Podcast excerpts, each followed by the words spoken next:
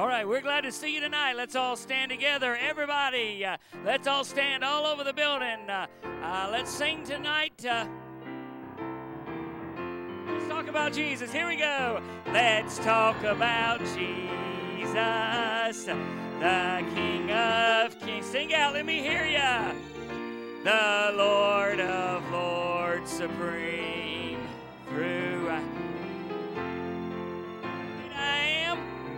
the great I am, the way, the truth, the life, the door. Let's talk, let's talk about Jesus more and more. Let's pray. Lord, thank you for the opportunity to be in your house tonight. Bless our Awana program. Uh, bless our Bible study upstairs as well. Give us a good time in your house. In Christ's name, amen. Come here,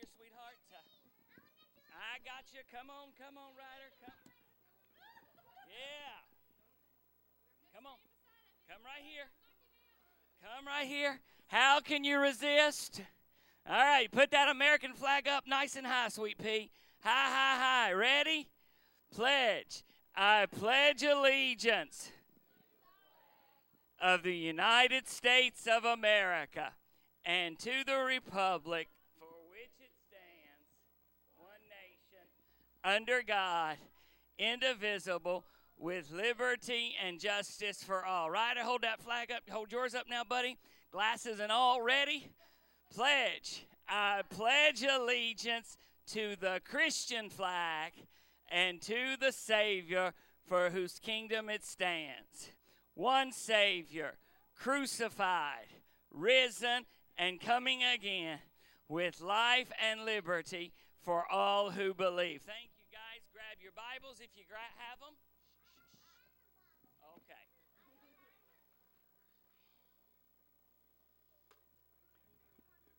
Gotta love kids. Can't tell them nothing.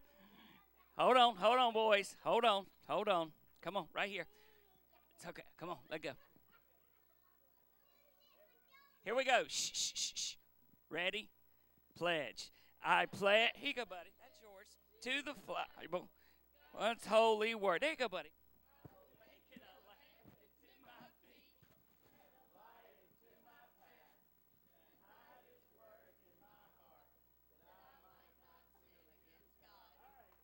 Cubbies head out tonight. Guys, we need you back in here at quarter till this evening. Cubbies, head out. Y'all going to have a good time tonight. Amen. If you can't think of God for anything, thank God you're not a Cubby teacher tonight. Sparks, head on out tonight.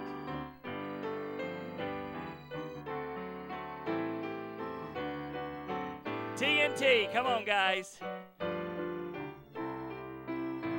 You think it's going to snow or something. Uh, go ahead, Brother Ken. Amen. Let's all stand together tonight. Grab your hymn book, Blue Song Book tonight, 178. Jesus Loves Even Me. We'll do all three verses, page 178.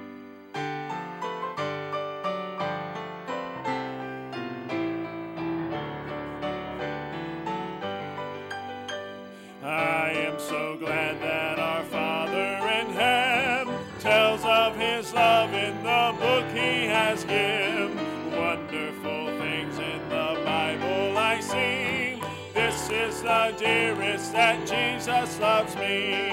I am so glad that Jesus loves me.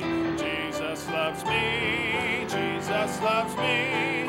I am so glad that Jesus loves me. Jesus loves even me.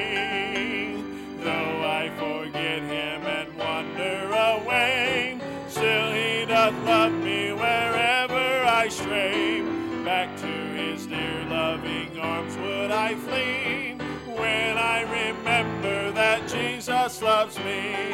I am so glad that Jesus loves me. Jesus loves me. Jesus loves me. I am so glad that Jesus loves me. Jesus loves even me. Oh, if there's only one song I can sing, when in his beauty I see the great King, this shall my song in eternity mean. Oh, what a wonder that Jesus loves me. I am so glad that Jesus loves me. Jesus loves me. Jesus loves me. I am so glad that Jesus loves me. Jesus loves even me. Ken. Let's remain standing for prayer tonight. Uh, of course, I trust you got the message that we put out yesterday regarding Brother Doug Whitlow and the passing of his brother, Junior Whitlow. I know a lot of you know Brother Junior, Missy Lane. Uh, you pray for them. Services are tomorrow, 11 o'clock visitation, noon for the funeral. All of that's happening at Collins Funeral Home, so pray for Brother Doug and his family. I'll take your request tonight over here on my left this evening. Want to share a prayer request tonight? Anyone on my left? Yes, ma'am. All right, sister, absolutely. Somebody else on my left? Yes, ma'am.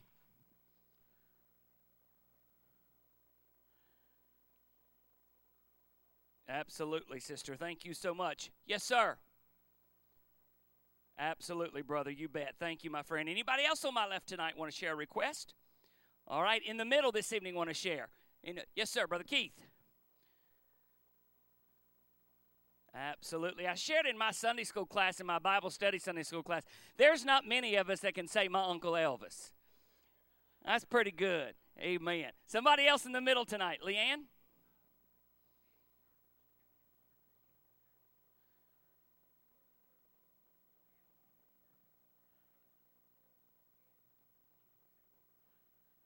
All right. Thank you so much. And while I singled you out, Brother Gary Martin called me Sunday night and said, We got to pray for Leanne. He said she knows all about it. All right. Yes, sir. Keith, go ahead. All right, buddy. Thank you so much, my friend. Appreciate that. Somebody else in the middle tonight? Yes, ma'am.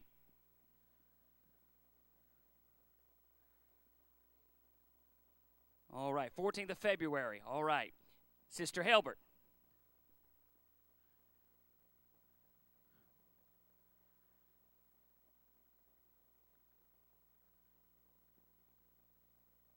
Absolutely. Thank you so much. Anybody else in the middle? Thank you for all of these tonight. Woody? All right.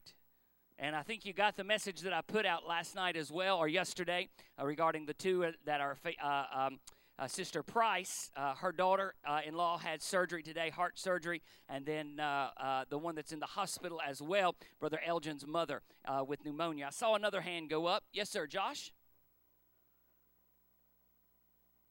Absolutely. Pray for Miss Lawson, uh, Josh's mom, Sister Sarah, in her battle with cancer. Uh, she's allowed us to uh, put that out. So thank you, Josh. Appreciate that. Somebody else in the middle tonight want to share. On my right, want to share a prayer request this evening. Yes, sir.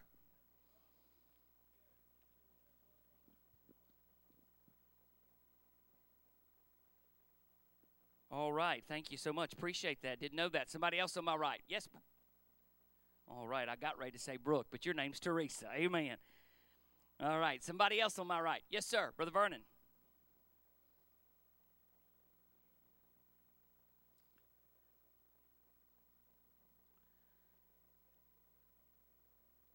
Wow. All right. Thank you, buddy. Appreciate that. Pray for Miss Mrs. Vernon. Yes, ma'am.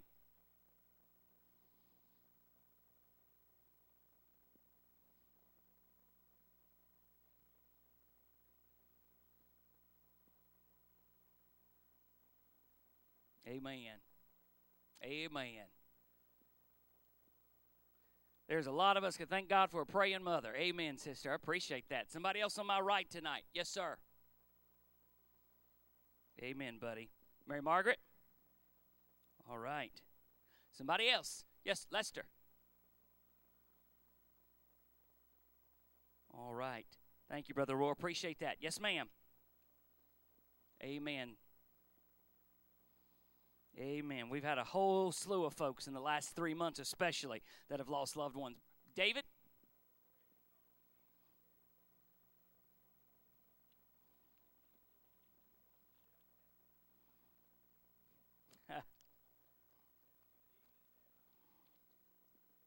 Amen. Amen, buddy. I like that. Let's pray together tonight. Father, we love you and we thank you for the opportunity that you've given us to share one our, our prayer requests, bear one another's burdens. As you've commanded us in your word. Lord, I pray a special touch tonight upon Brother Doug and his family in the passing of his brother. And Lord, as Ms. Irma said, others in our church that have lost loved ones. Uh, we, we have so many in the last three months who've uh, lost those loved ones. I pray that you'd comfort them as only you can. And Lord, those in our church who've got loved ones in the hospital, Lord, I pray that you'd bless them. So many prayer requests mentioned tonight. And I'm so grateful that when we lay them at the foot of the cross, that's exactly where they need to be. Bless now our preaching time tonight and all that's done. May it uplift the precious name of Jesus in Christ's name. Amen. Brother Ken, let's have a verse to fellowship tonight. Page number 146 there. A shelter in a time of storm. We'll do the first verse, of course, have a time of fellowship. Hymn number 146. The Lord's our rock, in Him we hide, the shelter in the time of storm.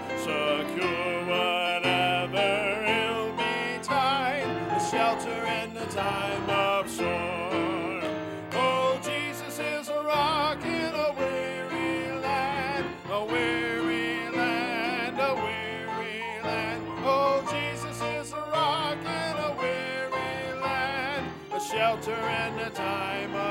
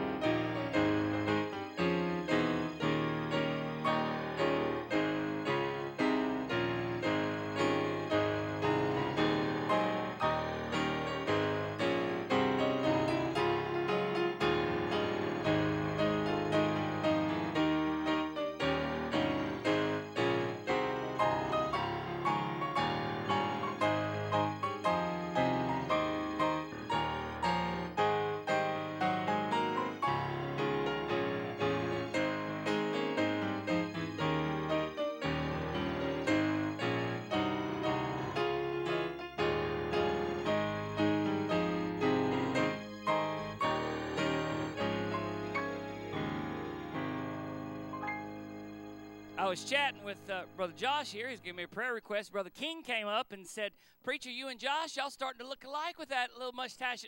Mean, it's hard to tell me and Josh apart now, ain't it, y'all? Josh said, All I got to do is get a flat tire. And I said, All I got to do is lose 125 pounds. Amen.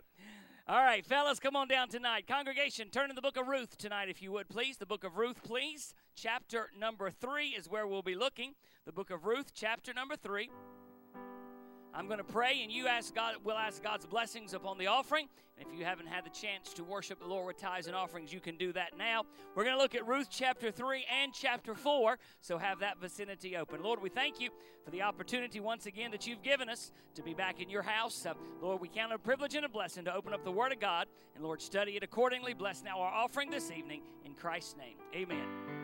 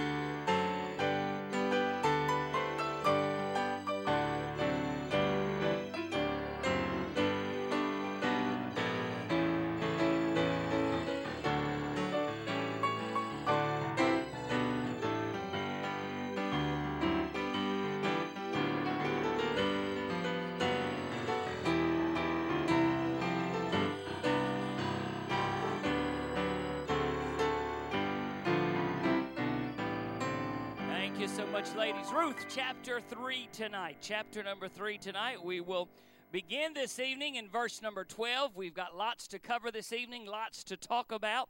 So we're going to dive in very quickly. Uh, but I want to take just a couple of moments, bring you up to speed. It's been a couple of weeks where we were out for snow last week, and I want to bring you up to snuff as to where we are. Give you just a quick re, uh, uh, history lesson or a reminder, if you would, a quick review about what has taken place up until this point. Ruth, the Moabitess woman, has found favor in the eyes of the great uh, owner, Boaz, the wealthy landowner. Uh, he has allowed her during the barley season, the harvest season, to glean in his fields day in and day out, thereby supplying the need of herself and her mother in law. Two weeks ago, we talked about the fact that the harvest season has come to an end. And so now Ruth has got a huge decision to make. How is she going to sustain herself now that the harvest season is over?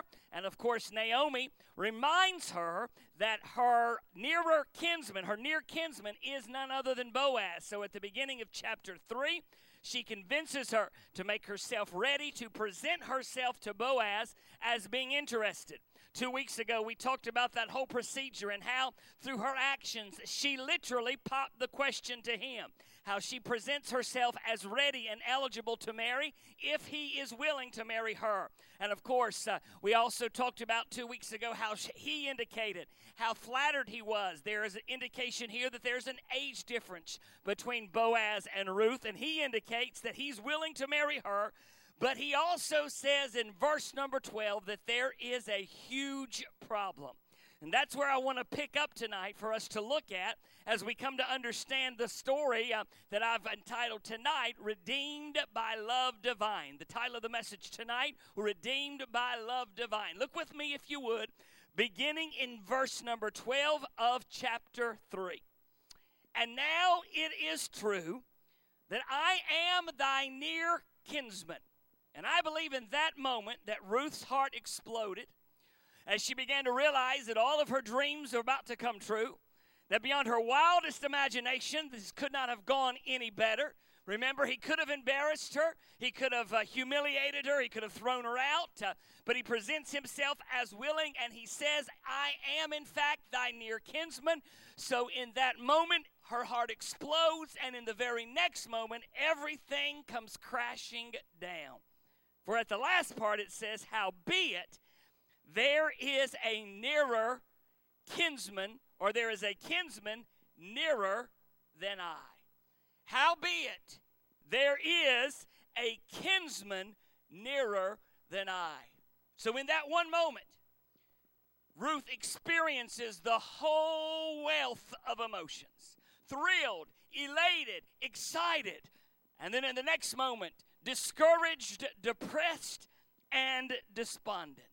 However, if you'll notice what happens next, we have a beautiful picture, a beautiful image of just how far uh, the Redeemer is willing to go for the one he loves. Notice at verse number 14, verse 13, he says, Tarry this night, and it shall be in the morning that if he will pour, perform unto thee the part of a kinsman, well, let him do the kinsman's part. But if he will not do the part of a kinsman to thee, then will I do the part of a kinsman to thee. As the Lord liveth, lie down until the morning. We're going to keep reading in the subsequent verses, but there are, time permitting, four quick things that I want us to look at this evening. As we continue to read down through the next several verses, probably won't get through all of them. We'll pick it up next week. Number one, I want you to note with me, if you would, the challenge of the Redeemer. The challenge of the Redeemer. We've already alluded to it because Boaz is very clear. He's not covering up, he's not dishonest. He says very bluntly and very succinctly, Yes, I'm willing to marry you. Yes, I, am in love with you. I want to perform the part of a, the Redeemer, the near kinsman. But the problem is, there is one who is of a even near kinsman than I, and he, by right of the book of Leviticus, has first rights. It is his choice uh, as to whether or not uh, he will redeem uh, you and your family.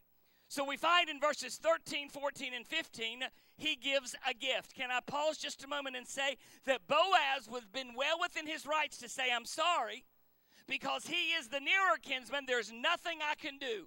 It's not my responsibility. It's not my problem. It has nothing to do with me. It belongs to this other joker. He's got to take care of it. But if you continue reading, as it says in verse 13, Boaz gives her a gift. He says, if he's willing, uh, he's got first right. But if he's not willing, uh, then I am certainly willing to do the part of the Redeemer. Keep reading now in verse 14. Because he says, She lay at his feet until the morning, and she rose up before one could know another. That just means she rose up before others rose up, before folks could understand what was going on.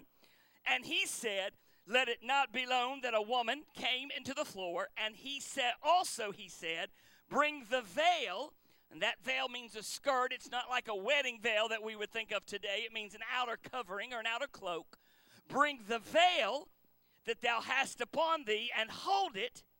And when she held it, he measured six measures of barley and laid it on her, and she went into the city. Again, note the gift.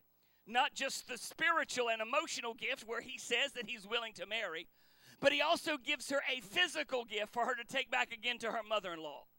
In other words, he gives to her the things that she'd been gleaning for every day, uh, week in and week out, day in and day out. He hands to her in a blanket uh, and says, Take this home uh, and leave the rest to me. I've said to you over and over that Boaz is a beautiful picture of our heavenly Redeemer, Jesus Christ. Uh, and can I pause just a moment? Uh, can we say amen to the fact uh, that thank God our heavenly Redeemer takes care of everything?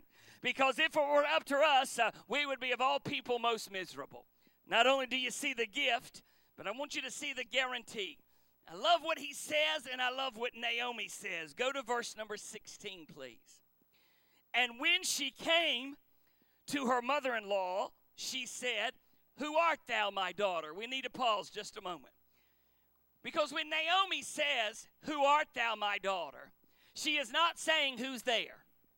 She's not saying, Who are you? I don't recognize you. I don't know who you are. What she is saying is, Are you Ruth, the, the unwed beggar? Or are you Ruth, the engaged woman? So when she says to her, Ruth, or rather, who art thou? She's literally saying, What's happened? What's the result? You left here as a woman on a mission to present herself as marriageable. Uh, was your mission successful? Uh, what's happened? Are you back the same way or the same person as in which you left? Keep reading. When, uh, verse 15, when she, uh, uh, verse 16, who art thou, my daughter? She told her all that the man had done to her. She said, These six measures of barley gave he me, for he said unto me, Go not empty unto thy mother in law. And no doubt Naomi understands what's going on. Ruth just explained to her what has happened, uh, the conversation between herself and Boaz. And I love what Naomi says next in verse 18. Then said she, Sit still, my daughter. Can I pause just a moment and say there are times in our Christian life where we need to just sit still and wait on God? I will be honest with you, and I hope you're honest with me, that's not an easy task. Most of us would rather see things get done now in our way and in our time period and in our capacity, but there are times uh, when we have to sit still and let God take over because when He works it out, it's a whole lot better than when we do it ourselves now. So she says, Sit still, my daughter, until thou know how the matter will fall. And I love this next clause. For the man will not be in rest until he have finished the thing this day. In other words, if I may paraphrase, Naomi says, Ruth, we've done everything we can do. You've made yourself available. You've proven your case. Uh, you've done everything that's in your human capacity to do. Now you need to sit still and let Him do His part. May I pause just a moment and say to all of us, there are times when we should always do what we can, but then we have to stop and let God take over and do the rest. And I say again, that's never easy for the child of God. It is the challenge for all of us, uh, but it's a one we've got to remember. The challenge. Number two, quickly tonight, note with me, if you would, now turning to chapter number four, the character. The character. We know what kind of man Boaz is. We know he's a man of his word. If he said he's going to do it, he's going to do it.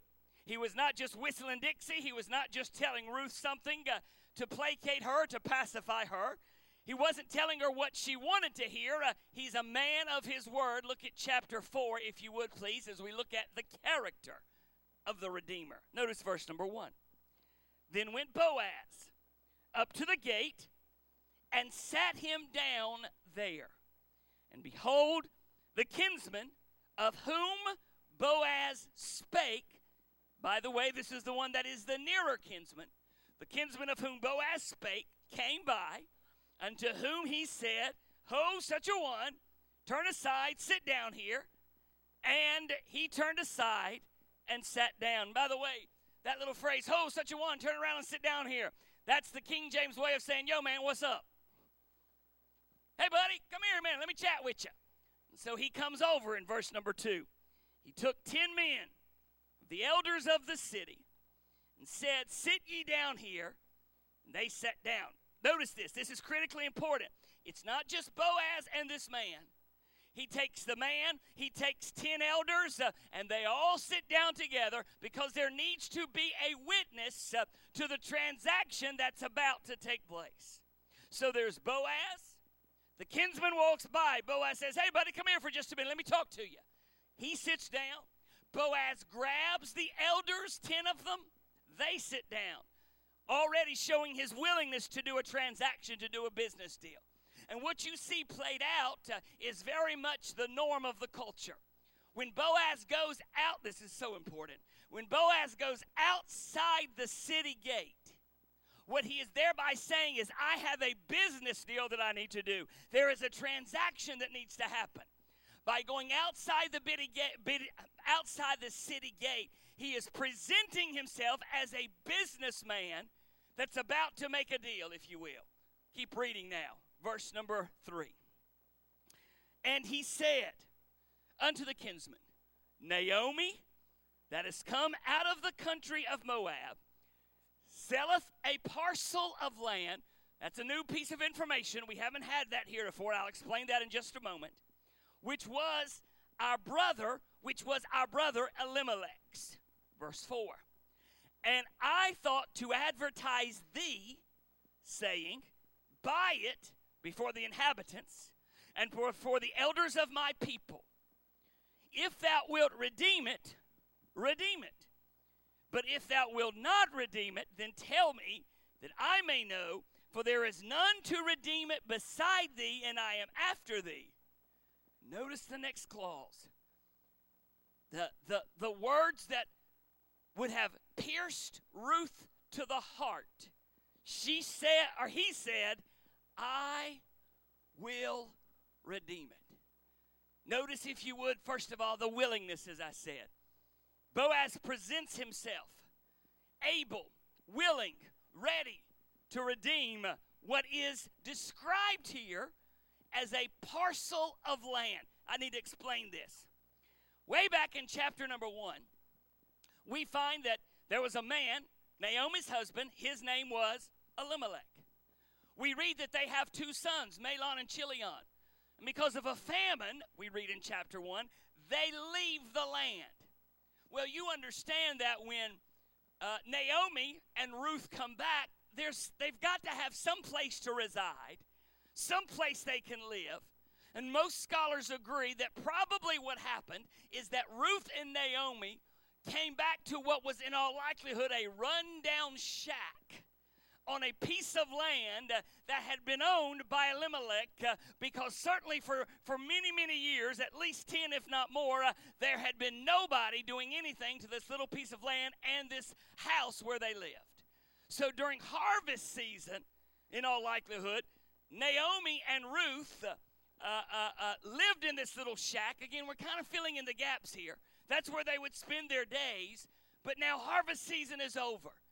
And they're about, listen, this is important. They're getting down to the bare bones of life. There's no more harvest to glean, there's no place else to go beg. So, what is left to do? Now they got to sell the land. They got to sell the little shack if there is one. We're kind of filling in that piece. They uh, Naomi has got to sell everything in the hopes of just living yet another day. She is literally at the wit's end, at the bottom of the barrel. Use any analogy that you want, hanging on by a thread. And if she doesn't sell this, they have nothing. So when she makes this decision to sell, it is her way of saying, This is it. This is everything. We have nothing else we can do. And so when Boaz says to this near kinsman, because she's selling, as the nearest kinsman, you got first dibs. You have first right. If you're willing to redeem it, which means buy it, purchase it, take it to yourself, redeem it. And the last phrase there, verse 4, is catastrophic in Ruth's mind. Catastrophic to the plot of the story. Catastrophic to what we know is about to happen because he says, I will redeem it. But you also know that Boaz is no dummy. Boaz is a smart businessman. He has presented the good part first. You got the land, you got the stuff that's on the land. Now go to verse number five. Because tonight we go from number one, the challenge of the Redeemer, number two, the character of, of the Redeemer, to number three, the conditions of redemption. Man, this is important. Look at verse number five. Because Boaz describes the responsibilities. He says, Then said Boaz, What day thou buyest the field of the hand of Naomi, thou must buy it also of Ruth the Moabitess, the wife of the dead. Look, look, look. And raise up the name of the dead upon his inheritance. Now, again, I need to explain some cultural norms here. In fact, this is not just cultural norms, this is biblical. I showed it to you when we looked at the law of redemption. When someone, when a woman's husband dies, and she has no children, no one to care for her, it is the responsibility of the husband's family, Levitically speaking, under the law, to take her in, to redeem her, if you will, and if she's young enough to still bear children, then she bears children of the husband's brother's family, but they're under his name. That's confusing. So let me explain it to you like this You got Naomi, she's widowed, she has no husband or children, but she's not of childbearing age. So there's no inheritance that's going to be raised up under Elimelech's name. Are you with me? That's not possible. She's past childbearing years. But you got Ruth. And Ruth is still under childbearing years. So Boaz says, when you buy this land, that belongs to Naomi, you get Ruth, but you also have to raise children with Ruth that will be under the name of Ruth's dead husband. That's the way that you preserve the legacy, the lineage of, the deceased name. Is everybody with me? This changes everything. Because now, this nearer kinsman, whose name we don't know, purposefully, I believe, this nearer kinsman suddenly is presented with this reality wait a minute. I don't just get the land. I got to take I got to take this woman and this woman's mother-in-law and I got to raise children unto this woman, and I got to divide my inheritance with those children, and they're not even going to have my name. They're going to have Ruth's dead husband's name. Is everybody with me? Because that's exactly what would have had to have happened. In order for this whole thing to work, that's what would have had to have happened. And suddenly, the nearer kinsman says, I can't afford this. I can't do this. I'm not wealthy enough to divide my inheritance with the family that I've already got. To Ruth's family, raise up a family under with her that's not even have my name but her dead husband's name. Can't do that. Let me pause just a moment and say to you that you, you've heard me say several times Boaz is a type of who? Christ. Ruth is a type of the church, the bride that's being purchased, redeemed, and bought for Boaz. This near kinsman is a beautiful image as well. This near kinsman is a beautiful image of what we call in the Old Testament the law. You got to understand this, folks. The law was never meant to redeem mankind. The law can't redeem mankind. In fact, you can go back and look it up. Most of you can probably even quote it. In, in Romans chapter number 8, verse number 3, it says, For what the law could not do, in that it was weak through the flesh, God sending his own Son in the likeness of sinful flesh, and for sin, condemned sin in the flesh. So think about it. The law is like a mirror. When you hold up a mirror, you get an image, good, bad, and ugly good, bad, and ugly. You can't, you can't, you might cover up with all kinds of things that people can't see, but when you get a mirror right here, you can't cover up much. You can see it all. The Paul, Paul says that the law is like a mirror. It's meant to show you how sinful and wicked humanity is. The mirror cannot cover up anything. All it can do is show you, and it certainly can't remove the blemish. If you think with me now, stay with me because we're getting to an important point. You got to get this with the law. Ladies, most of you probably put on makeup every once in a while. If you see a spot, you see something you want to cover up, you get out a little something, something, and you cover it up. Do you understand that you've not removed it? All you've done is covered it up. That's what the law did. That's what atonement was. It was just covering over the blemish. It was just looking in the mirror and saying, Yep, it's covered up. Nobody can see that now. But do you understand that eventually that covering's going to wear off? And that blemish is going to be there. We call it, my, in my house, we don't call it a blemish, we call it a zit. It's going to be there all over again. May I say to you that when Jesus Christ became the Lamb of God, our sins are not covered, our sins are removed. It's altogether different. Let's keep reading. Notice, if you would, we go now in verse number from verse number uh, five to verse number six. Because in verse number five, we've got the responsibilities. Verse number six, the resources. Notice what it says. The kinsman said, I cannot redeem it for myself, lest I mar mine own inheritance. You get that? I can't I, I can't I can't purchase Naomi. Sure can't purchase Ruth and raise up a family under her dead husband's name because if I do, that's going to take away from my own family. That's going to mar my own inheritance. Redeem thou my right to thyself, for I cannot redeem it. I cannot redeem it. Look, if you would, now at verse number seven. We get the resolution displayed. Now, and I love the fact that the scripture even gives us the cultural norms of the day. Now, this was the manner in former time in Israel concerning redeeming and concerning changing, for to confirm all things. This is strange for us today. If there's a business transaction, we usually sign contracts.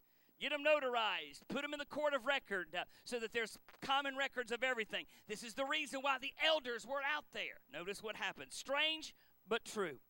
A man plucked off his shoe and gave it to his neighbor. This was a testimony in Israel. Therefore, the kinsman said unto Boaz, Buy it for thee. So he drew off his shoe. Strange. Now, please understand, we're not talking about ferragamo loafers here. We're not talking about anything like that other than a sandal. You with me? Because that's what everyone wore. And so when there wasn't a, a, a, a business transaction that happened, the elders are all gathered round. They come to terms that they can agree upon. The elders hear it, they both state it, and they exchange shoes. I had one preacher friend of mine asked me, or uh, say one time, do they do they wear the shoe? I have no idea. Because if you're a size 5 and you're exchanging with someone who's a size 12, I'm betting you ain't wearing it. Amen. I have no idea about what happens uh, other than they exchange the shoe. It's not meant to wear, it's meant to be a record, if you will. Like we keep the contract, they kept the shoe. And the shoe was the way of saying, hey, we agreed upon this. Last thing tonight. Number one, the challenge. Number two, the character. Number three, the conditions. Finally, number four, the confirmation. Look at verse number nine quickly.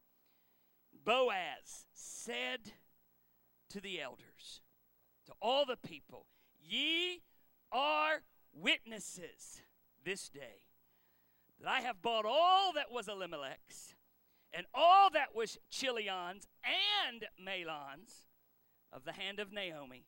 Moreover, Ruth the Moabitess, the wife of Mahlon, have I purchased to be my wife, to raise up the name of the dead upon his inheritance, that the name of the dead be not cut off from among his brethren, and from the gate of this place ye are witnesses this day. What Boaz is saying is, I'm willing to raise up a family, and it won't just have my name, it'll have Mahlon's name as well, her dead husband. Verse 11. And all the people that were in the gate. And the elders said, We are witnesses. The Lord make the woman that has come into thine house like Rachel and like Leah, which two did build the house of Israel, and do worthily in Ephraim, and be famous in Bethlehem. Finally, verse 12. Let thy house be like the house of Pharez, whom Tamar bare unto Judah, of the seed which the Lord shall give thee to this young woman. Verse number 9, verse number 10. Listen now, we're done. Verse 9 and 10, verse says 9 and 10. When Boaz says, Here's the deal, the deal's been made, the transaction has been done, nothing else can happen. It is the very same thing that happened in a very incredible way when Jesus, outside the city gate of Jerusalem, remember I said Boaz had to go outside the gate because that's where the business transactions happened. When outside the city gate of Jerusalem, Jesus hung on the cross, seven sayings that he uttered, uh, the sixth of which was, It is finished. By no means am I minimizing what Jesus went through. You've heard me preach about that little saying in and of itself. But from a business transaction, what Christ was saying is the redemption of mankind has just happened. And every, every uh, uh, debt that, that the saved would owe was placed upon his reality. In verses 11 and 12, we're told very clear that this redemption will be permanent. This redemption will be permanent. You understand that we owe a debt we could not pay. He paid a debt that he would could not he did not owe. I'll close with this. Close your Bibles. You understand that it's a one time payment. That's all it takes. Let me give you a quick analogy. All of you know I taught public school for 12 years. When I transitioned over to higher ed, I decided I wanted to keep my teaching license. That teaching license shows that if I ever decide to go back into the public classroom, I'm still qualified to teach pre K up through grade 8. That's what my license says. But every five years, I have to submit proof of it. I have to submit coursework. I have to submit where I went to this conference, and I have to pay my renewal fee. If I don't do that, that license is taken away. It's not a one time deal. Can we pause a second and say salvation is a one time deal? Once that business transaction has been done, we all ought to say amen to this. We don't have to prove that we got to do it again. Because we didn't do it to begin with, He did it for us. Father, thank you for the wonderful story tonight. Thank you so much for this incredible reminder of what it is to be redeemed by love divine. Lord Fanny Crosby simply said, Redeemed, how I love to proclaim it. Redeemed by the blood of the Lamb. Thank you, Lord, that His child and forever we are. Lord, I pray that you'd bless uh, our business meeting time to come. Lord, we know that this is important things that we have to discuss. And Lord, I pray that you'd help us conduct the business aspects of our church in a business and Christ like manner. We'll thank you and praise you in Christ's name. Amen. Thank you so much. Are there kids out there, Miss Leanne? Okay. Motion for them, they can come on in. Uh, if you're visiting with us, you're welcome to stay. You sure don't have to, uh, but you're welcome to. All of our all of our business stuff is open to everybody. We don't we don't keep it quiet, uh, or we don't keep it rather secret. Uh, so, Miss Teresa, you come on and read the minutes of our last meeting.